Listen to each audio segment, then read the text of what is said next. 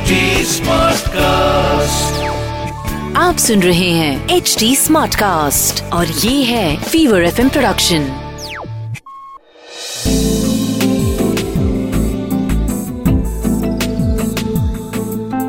एक अधूरी कहानी।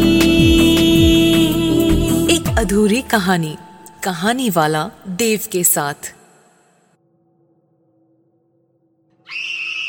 मैं पागल नहीं हूँ? नहीं हूँ मैं पागल। नहीं मैंने कोई नशा किया है और ना ही मुझे कोई वहम हुआ था। मुझसे वो दिन कभी नहीं भूला जाएगा।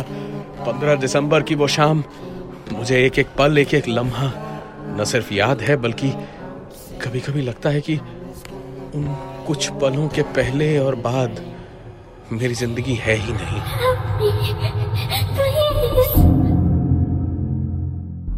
आरती पेशे से एक डॉक्टर थी। माँ डॉक्टर, पिताजी डॉक्टर और बाकी खानदान में भी सब बड़े नामी गिरामी डॉक्टर या इंजीनियर ही थे उसके। लिहाजा बचपन से ही उसका भी डॉक्टर बनने का ही सपना था और पढ़ लिख कर वो डॉक्टर बनी भी।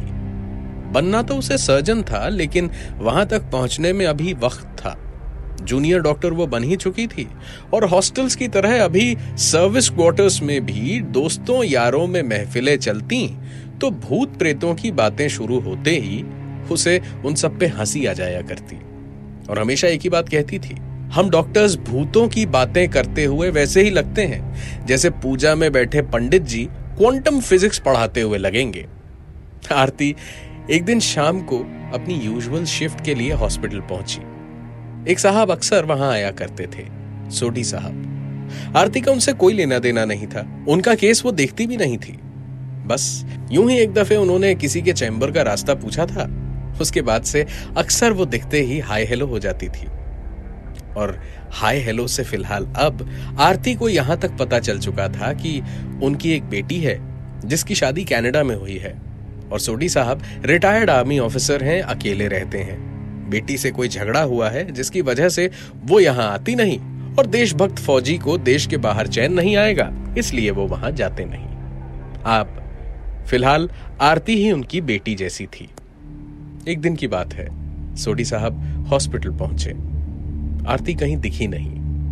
उन्होंने अपना रूटीन चेकअप वगैरह करवाया और काफ़ी देर रुकने के बावजूद भी उन्हें आरती नहीं मिली। सोडी साहब घर वापस जाने के लिए हॉस्पिटल से निकल ही रहे थे कि गेट से आरती अंदर आती हुई दिखाई दी। वो बोले, यंग लेडी, मैंने तो सोचा था आज तुमसे मुलाकात नहीं होगी। Is everything all right Aarti मुस्कुरा के बोली, जी सर। सब ठीक है। बस तबीयत थोड़ी खराब लग रही है। बहुत थक गई हूँ ना। अब और अच्छा नहीं लगता ऐसे भटकते रहना। अब तो बस मुक्ति चाहिए सारे जंजाल से। सोडी साहब, आरती की ऐसी बातें सुनकर मायूस हो गए। बोले, अरे नहीं नहीं यंग लेडी तुमको तो अभी देश की सेवा करनी है। बहुत सारे देशवासियों को तंदुरुस्त बनाना है। ऐसे कैसे मुक्ति चाहिए भाई? ऐसी बातें भटकती आत्माओं को शोभा देती हैं। नौजवानों को नहीं, आरती मुस्कुरा के बोली, यही तो अनीता भी आपको समझा समझा के थक गई, लेकिन आप माने ही नहीं। उसकी दिली ख्वाहिश थी कि आप अकेले ना पड़ जाएँ, इसीलिए तो मैं इतने महीनों से आपके साथ थी। पर अब मुझसे और नहीं होगा, मुक्ति चाहिए मुझे। सोडी साहब को जैसे बिजली का झटका लगा, अपनी बेटी का नाम आरती के मुँह से सुन के। वो किसी पत्थर की मूरत की तरह वहीं ठिठक के खड़े हो गए और उनकी आँखों के सामने से आरती चलते हुए दीवार के आर पार निकल गई। साल भर पहले की बात है।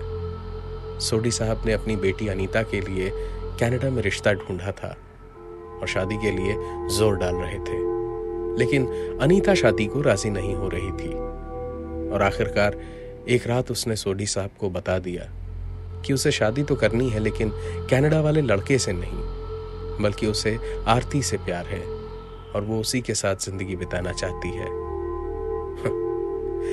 इस दुनिया का सबसे बड़ा रोग, क्या कहेंगे लोग? लोग क्या कहेंगे? समाज क्या कहेगा? यही सब सोचते हुए सोडी साहब की तबीयत खराब हो गई और अनीता की शादी कनाडा वाले लड़के से हो गई। रह गई पीछे आरती।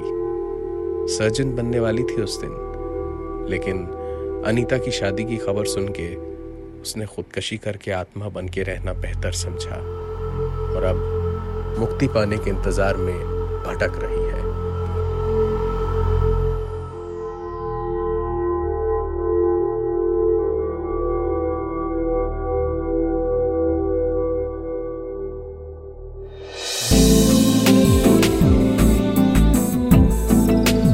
आप सुन रहे थे एक अधूरी कहानी। कहानी वाला देव के साथ प्रेजेंटेड बाय फीवर नेटवर्क आप सुन रहे हैं एच डी स्मार्ट कास्ट और ये था Fever FM production H smart cast